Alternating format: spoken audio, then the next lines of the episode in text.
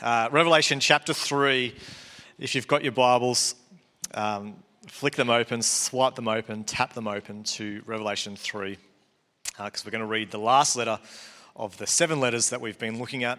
Uh, we've looked at the idea of revelation is really that uh, Jesus gives um, John a revelation uh, of himself that really through revelation that we want to see more of jesus. We want to be captured by who jesus is and the heart he has for his church and the heart he has for, for us as his people. And so we um, endeavor to find who jesus is through each of these letters and, and who he's revealing himself to be and what his message is for us um, we've looked at the fact that there's seven churches, and seven represents the idea of wholeness or completeness in, in Scripture. And so the letters to the seven churches are really talking about the letter, letters to the complete church or the whole church. It's a representation of, of different types of churches or different things that churches might face. And so Jesus writes and addresses uh, different issues. And so we can um, listen to what Jesus says to each of these seven churches and take them on board for ourselves and say, Holy Spirit, what is it that you're speaking to us about? At the end of each letter, he who has ears to um, listen to what the Spirit says to the churches. And so there's a real sense that we need to lean in to what Jesus is saying, um, not just reading the letters and, and hearing a message and saying, Oh, I'll listen to it, but we need to lean in and say, Holy Spirit, what are you speaking to us about? What are you sharing to us? And so, again, this morning, I pray that that's your posture. I pray that your posture is leaned into, not to my voice, but to the Holy Spirit's voice. Holy Spirit, what are you speaking to my heart about? Holy Spirit, what are you speaking to us as a church about? Because we want to hear it. We want to be a church that Jesus loves and is proud of uh, and that is involved in. So I'm not going to run through all the, the letters that we've looked at so far, but trust me, we have. Uh, last week, we didn't have a message on the church at Philadelphia. You looked at that in your small groups, and so um, I hope that was encouraging for you. But uh, this week, Revelation 3 14 to 22. Let's read this church to Laodicea. It says this To the angel of the church in Laodicea, write, These are the words of the Amen, the faithful and true witness, the ruler of God's creation. I know your deeds, that you are neither hot nor cold. I wish that you are either one or the other. So, because you are lukewarm, neither hot nor cold, I'm about to spit you out of my mouth. You say, I am rich, I have acquired wealth, and do not need a thing but you do not realize that you are wretched, pitiful, poor, blind, and naked. I counsel you to buy from me gold refined in the fire, so that you may, you may become rich, and white clothes to wear, so you can cover your shameful nakedness, and salve to put on your eyes, so you can see. Those whom I love I rebuke and discipline, so be earnest and repent. Here I am, I stand at the door and knock. If anyone hears my voice and opens the door, I will come in and eat with that person, and they with me. To the one who is victorious, I will give the right to sit with me on my throne, just as I was victorious and sat down with my Father on his throne. Whoever has ears, let them hear what the Spirit says to the churches. God, would you help us to hear what the Spirit is saying to us this morning? Would you help us to have the ears to hear um, the encouragement, the challenge, whatever it is that you want to speak to our hearts uh, this morning about. God, we pray that you would help us to hear that and not just listen, but to hear and obey the words that you have. We pray this in Jesus' name. Amen. I was reading um, just this week uh, an article about uh, something that happened a couple of weeks ago in America. Um, there was this guy who um, had failed his driving test nine times. He was going for his driving test and he's failed nine times. And so on the 10th time, he was going again for his driving test. And this time, he decided that he would steal a car and drive himself without any supervision to the test um, and go for his test. And he still failed. And then he got arrested and put into jail. But I just loved just the attitude. I don't know if he got put into jail. I might have added that bit, but I mean, just, you know, Sometimes preachers exaggerate. Not this preacher, but I've heard. I just loved his confidence, though, to say, you know what, I've failed this nine times. I'm just going to go again. And, like, I don't need supervision, even though I don't have my license and I failed nine times. Like, I'm just going to drive and she'll be right. And it's sort of like, even though it was a story in America, just remind me of this Aussie attitude, she'll be right, mate. Uh, and how we just have this laissez faire, like, ah, it'll be right. Like, um, we can get away with it. It's not that hard. I, that was definitely my attitude the first time I went for my driving test. I think I've shared this story before, but I, the first time I went for my driving test, it was like, ah, she'll be right. It's easy to drive a car. You just there's a go button, there's a stop button, and there's another one that sometimes you need to use. And and I failed. I failed. She won't be right, mate. She won't be right.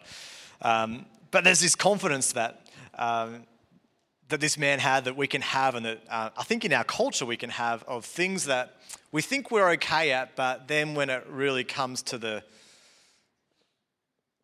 to the test or to the moment, it's like, oh, maybe we weren't as good as we thought, or maybe it wasn't as right as we thought it was. And I think that attitude of should be right or we're okay was definitely the attitude in Laodicea. This, this sense of we're okay. We don't, well, I mean, we're fine, we're rich, we've got all we need. We got all we need. And if there was ever a church, I know we've sort of identified with each of the churches so far, but if there was ever a church that the 20th century, 21st century Western church could identify with most, it's this church. It's the church in Laodicea. This sense that we've got it, we're okay. We're okay. We're okay with our mediocrity in our, in our faith. We're okay with the way in which we approach God, the, the way in which we live our faith. It's fine. We'll be right. Should be right, mate. We're saved by grace. We're saved. It's, it's all good. We can just cruise on through life comfortable as we want, and we'll be right.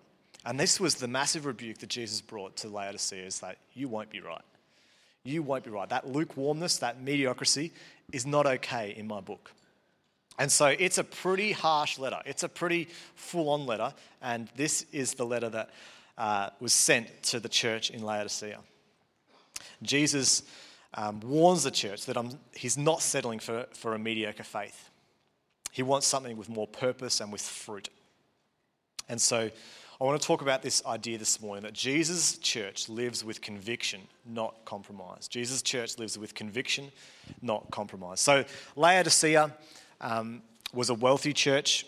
Um, it had three main sort of industries in its, in its town. It was sort of along a trade route where it was situated. A lot of people had to go through Laodicea. And so, um, because it was where it was, it had a strong banking sort of center. So, lots of people um, put their gold or coins or Bitcoin or whatever they had into their banking center there. And uh, the, church, the, the town was rich because of that, because of the banking center. Um, they had a lot of wealth. They had a lot of wealth. Uh, even so much wealth that there was an earthquake around uh, 60 AD. Uh, and when Rome stepped in to say, we'll, we'll help you, we'll give you some assistance to help you rebuild your city, Laodicea says, No, we don't need any help. We've got enough resource that we can rebuild our entire city. And surely they did. They didn't need anyone to help them. They rebuilt their entire city um, better than it was before. Excuse me. The second industry they had was a, a, wool industry. They were known for producing this um, shiny or glossy black wool that was really used for fine clothing. Uh, and so they were well known for this. And they were well known for a medical school just outside the town that produced uh, an eye salve that helped with eye conditions and helped people see and, and heal. And, um, and so we can see that these three industries already, you can go, oh, they sound like that's what Jesus was talking about. And so the culture of the town and what was happening in the town was uh, directly addressed, and Jesus used those metaphors to speak something to Laodicea, and we'll get into that. The other thing about Laodicea was its water. The water in Laodicea was gross. It was this literally lukewarm water. There was um, in the in Colossae, which is I think about 10 miles away, there was the cold streams, and so they built some aqueducts and pipes and got the water from Colossae to Laodicea. But by the time it got to Laodicea, it was gross. It was uh, had sediment and it was lukewarm and it wasn't cold and refreshing anymore. And likewise, there was in the hills there was a hot, some hot springs, and so they would pipe that water too. And by the time it got to Laodicea, it was also lukewarm. Uh, it had cooled down, and so they really had this uh, water supply in the town where it was disgusting to drink and it was gross, uh, and so it was lukewarm. And so Jesus again talks about that idea as well. So that's a bit about Laodicea. And like I said, I reckon it's the most comparable to the current Western church, the last church. And perhaps um, some would say that the seven churches represent the seven, seven ages of different churches, and we're in the last age. We're in the seventh age of the church, and that means that Jesus is coming soon. And I would say Jesus is coming sooner than he was yesterday. Um, that is for sure. So, verse 14, let's get into this. Jesus is uh, the, the angel of the church in Laodicea. Write this To these are the words of the Amen, the faithful and true witness, the ruler of God's creation. So, every time that Jesus writes a letter to a church, he identifies himself in a different way. And so this time he re- reveals himself as the Amen, the faithful and true witness, and the ruler of God's creation. So, this idea that he is the Amen is the, the idea that um, Amen means let it be so, or this sense of certainty that what Jesus says is true, what Jesus proclaims, what he knows is true. That he is the Amen. He has the final say, he has the final word. Whatever he says goes. Let it be so. He is the Amen. He is the faithful and true witness. What he sees and what he is is true and faithful. He doesn't lie. He doesn't misrepresent what he sees. He doesn't misrepresent what he knows. He is faithful and true. And he is the beginning of creation. He is the author of life. He is the beginning of life. He was there at the start. And so that's who Jesus reveals himself to the church at Laodicea. So I want to um, spend most of our time in these next couple of verses in this idea of the lukewarm water and then what Jesus commands them to do. So, verse 15 and 16, if you've grown up in church, if you've been in church uh, for any length of time, no doubt you would have heard this idea that um, about lukewarm water and I wished you were hot or cold and spit you out of my mouth. And, um, and it's a pretty simple idea to wrap your head around. I mean, it doesn't, I don't really need to explain the intricacies of lukewarm water and hot and cold water, um, other than to say that cold water and hot water each have their use, but lukewarm water is sort of of no use. There's not much you use lukewarm water for. Hot water, you can make a hot tea, and that's nice, but if you make a lukewarm tea or a lukewarm coffee, no one's going to drink it. No one drives through the Macca's drive through and says, I'll have a, oh, I can't decide if I want an iced latte or a normal latte, so just make it lukewarm. Like, no one says that. And they don't have that on the menu for that reason, because no one wants lukewarm anything. You either want something hot or you want something cold. Um, nothing else, um, it, it, doesn't make sense to have something lukewarm. And so um, Jesus says that he sees their deeds, and their deeds are lukewarm that they are lukewarm in their faith. They are lukewarm in their faith. It's like Jesus always says this idea in his letters too that I know, I know this about you, I know this, I see this about you. That Jesus knows all that we ever are, all that we ever do, all that we ever think, all that we ever say. Jesus knows who we are, He knows what we do. And He says to Laodicea, I know your deeds. I know your deeds. He's, he really talks about, talks here about what they are doing with their life. I know what you're doing, and it's not good. And you might think, well, I didn't think that what we did was that important to Jesus. I thought he was more interested in our hearts. And I'll say, you're absolutely right. But there's something about our deeds, there's something about what we do that reveals our heart. There's something that when we live uh, the life of faith, it produces fruit um, when we live with the right sort of faith, in the right sort of way, with the right sort of conviction. Matthew 17, Matthew 7, sorry, verse 18 says, A good tree cannot bear bad fruit, and a bad tree cannot bear good fruit. So there's a real sense that what is in our heart, what, what is true in our heart, will eventually come out. Good deeds, the good faith, and, and James writes this in his epistle that when we live with a, a true and a right faith, deeds will follow, the, the right actions will follow, the right obedience will follow. And so Jesus knows what is going on more than anyone else. We can't fool him like we can fool other people and like we can fool ourselves sometimes. He knows and he sees our deeds and he sees our hearts. He sees through our deeds to our heart. They are one and the same to him. Our deeds don't save us, but they are proof that we are saved. Deeds uh, reveal what your heart is really like. And the deeds of Laodicea, were mediocre. They were lukewarm. They were neither here nor there.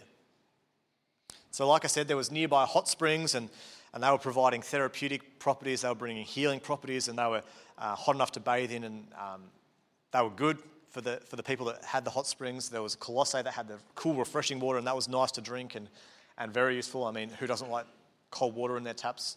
It's great. Um, and Laodicea had to pipe these waters in, and it became stagnant, it became dirty, it became impure, hard to drink, and of not much real use. One historian writes about this. He says the water supply of Laodicea was derived from an artificial pipeline, bringing water which was literally lukewarm and so impure as to have an emetic effect. So it made you vomit. It had this effect that when you drank it, you wanted to vomit.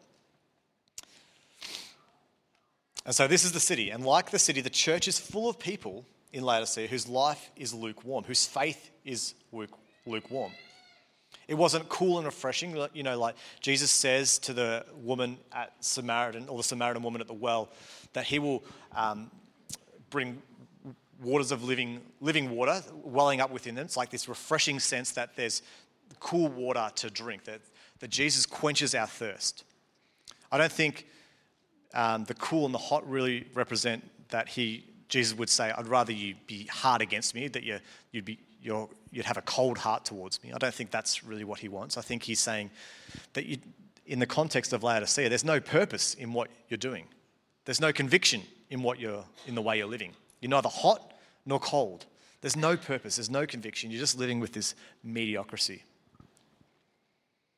So cold water has its purpose, hot water, or this idea of being on fire for God or passionate about God is great as well, but mediocrity is not. And I think mediocrity comes from a dying conviction, from this sense of compromise after compromise, compromise after compromise. Dying conviction leads to lukewarm faith. And like I said, Jesus' church lives with conviction, not with compromise. And Jesus says to this church, I'm going to spit you out. I'm going to vomit you. It's the word that he uses. I'm going to vomit you up because it's, it's disgusting the way you're living is disgusting. I mean, these are strong words from Jesus. These are strong words from Jesus that he'd say, I'm disgusted by your faith. I'm disgusted by your deeds, so much so that I'm vomiting. I don't know if there's much more repulsion that, you, that Jesus could give in his words to the church at Laodicea.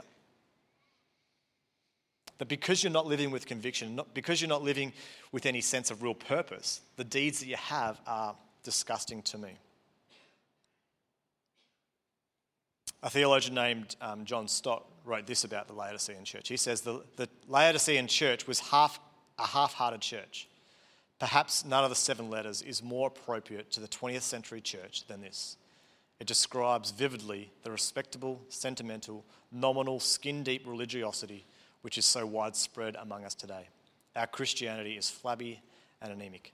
We appear to have taken a lukewarm bath. I mean, that's pretty strong words as well. And I think if we are to be honest with ourselves, if we are to look around the church, the, not just our church, but the church in general at the moment, we would have to say that that's a pretty accurate description of where the church is at. There's a real um, sense, and I mean, you don't have to look very hard at this, but the Australian church, the church in the West, is in decline. It's, it's shrinking, it's not growing. We're in a state of lukewarmness. Um, as a, as a movement, if you like, where we're just okay with where things are at. We're just okay with where things are at. And I know it's my heart, and I hope it's your heart as well, that we don't want to be a church like that. We don't want the, the letter that Jesus wrote to the church at Laodicea to be the, the letter he writes to Sale Baptist Church. That somehow we might be different. Somehow we might be a church that is not lukewarm, that finds its purpose, that is refreshing to those who need refreshment, and is healing to those who need healing that is a light and a beacon in our community that sees people come to faith. You know, the great commission that Jesus gives us to go and make disciples of all nations is a real measure, I think, of where the church is effective. If the church is effective, if it's reaching those who are lost. I mean, that is what we are sent for. That's the mission that we are on to, to reach and save the lost. And if we're not doing that, then we have to say, well, something's got to change. Something's got to change. And so I pray and hope that your heart is, is really stirred by this letter and this idea that we don't want to settle for lukewarmness. We don't want to settle for mediocrity. We don't want to set, settle for the Australian attitude, she'll be right, mate. She won't be right. We won't be right at the end of the day if we just settle for this, oh, we'll just do what we can and get away with whatever we can get away with. But I pray that we live with a real conviction in our hearts that Jesus is Lord, that Jesus is King, and what he calls us to is what we do. What he commands us to do is what we are passionate about doing. And we don't go, ah, it's a nice idea, Jesus, to go and make disciples, but yeah, I'm sure someone else will. I'm sure another church will. I mean, I hear the church is growing in Asia. I mean, that's, that's good, isn't it? We could give money to that. I pray that that stirs us to say, we've got to do something different. We've got to tell a different story. We've got to be part of something that changes in our time, in our generation. We're not a church interested in being mediocre. We don't aim just to keep the doors open and the lights on. We want to be a church that's making an impact, that's seeing people come to faith, that's seeing people baptized, that's reaching people with the message of Jesus. And we should be disgusted with what Jesus is disgusted by. It should make us feel sick that, um, when things are lukewarm, when things are mediocre, we should not be happy with that. If people aren't meeting Christ and coming into the kingdom, if disciples aren't being made, if baptisms aren't happening, we should be worried.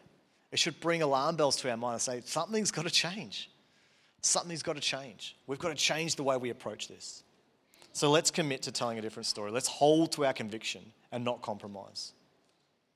Jesus goes on and, and says in verse 17, You say, I'm rich, I've acquired wealth and do not need a thing, but you do not realize that you're wretched, pitiful, poor, blind, and naked. I mean, if you thought the lukewarm thing was bad, it just goes from bad to worse. I mean, if there was good news and bad news, the good news was you're lukewarm. The bad news is that you are completely ruined. But there is no hope for you. You are poor, blind, and naked. They might have been able to rebuild their city when the earthquake came through their, their city and they had enough money to do that but they are not able to save themselves and restore their life back to God in the same way. The, the culture among the Laodiceans was we can fix this. We can fix this. Whatever problem comes our way, nothing is too hard because we have whatever we need. We have enough money, we have enough wealth, we have enough experience. We can get through this. That's a dangerous place to be in your faith with Jesus. That whatever problem I'm facing in my walk with Jesus, whatever problem our church is facing, we got this. We can fix it.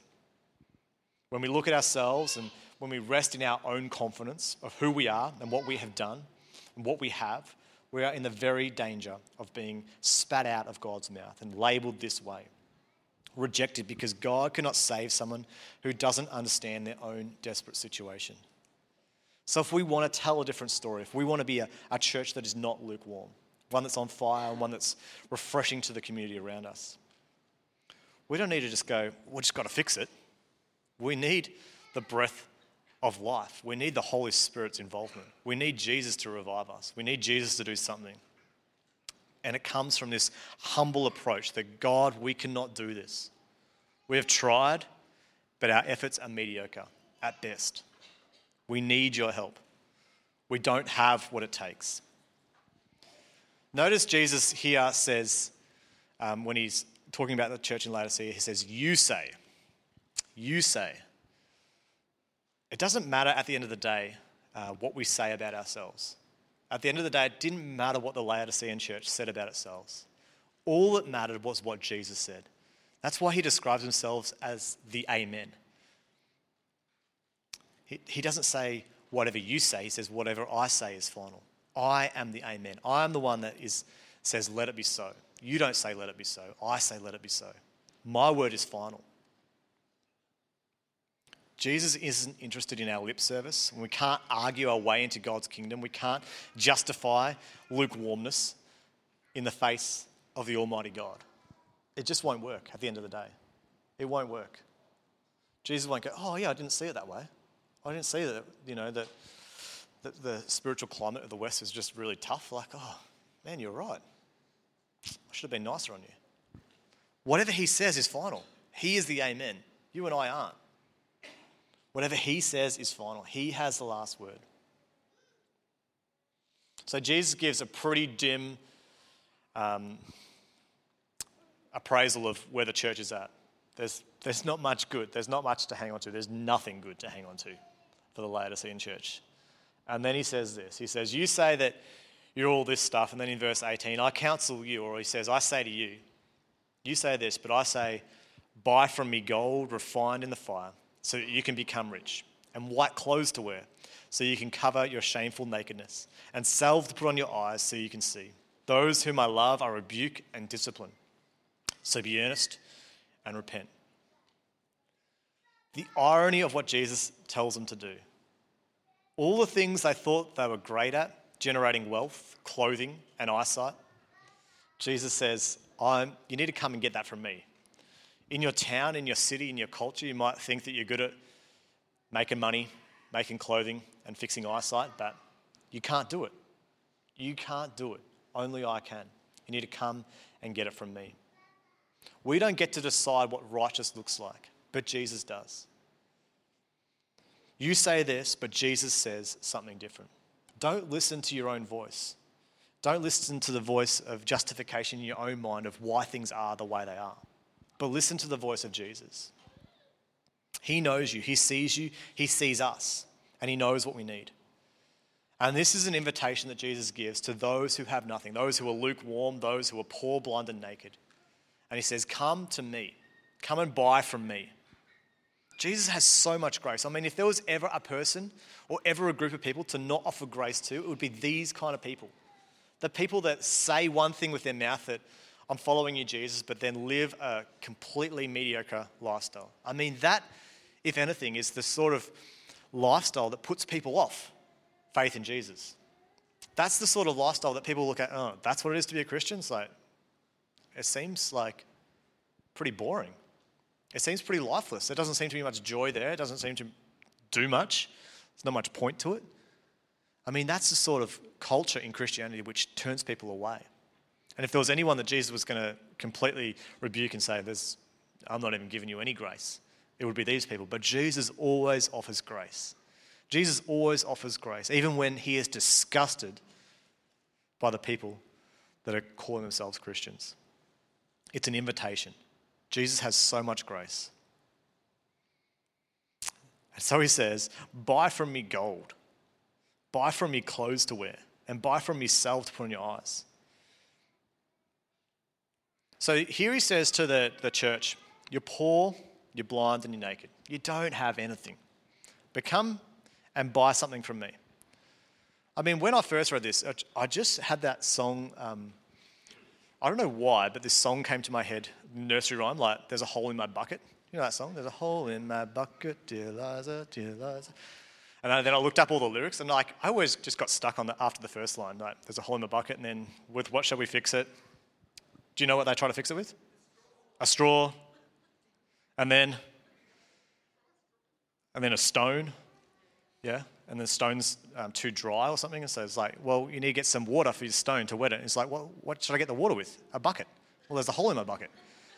It's like, I just didn't, I just never got to the end of the song, I don't think. I just, but it's like, that is the exact thing that I think the, the church in Laodicea must have heard when Jesus said, You're poor, you're blind, you're naked, so come and buy some gold from me. It's like, with what?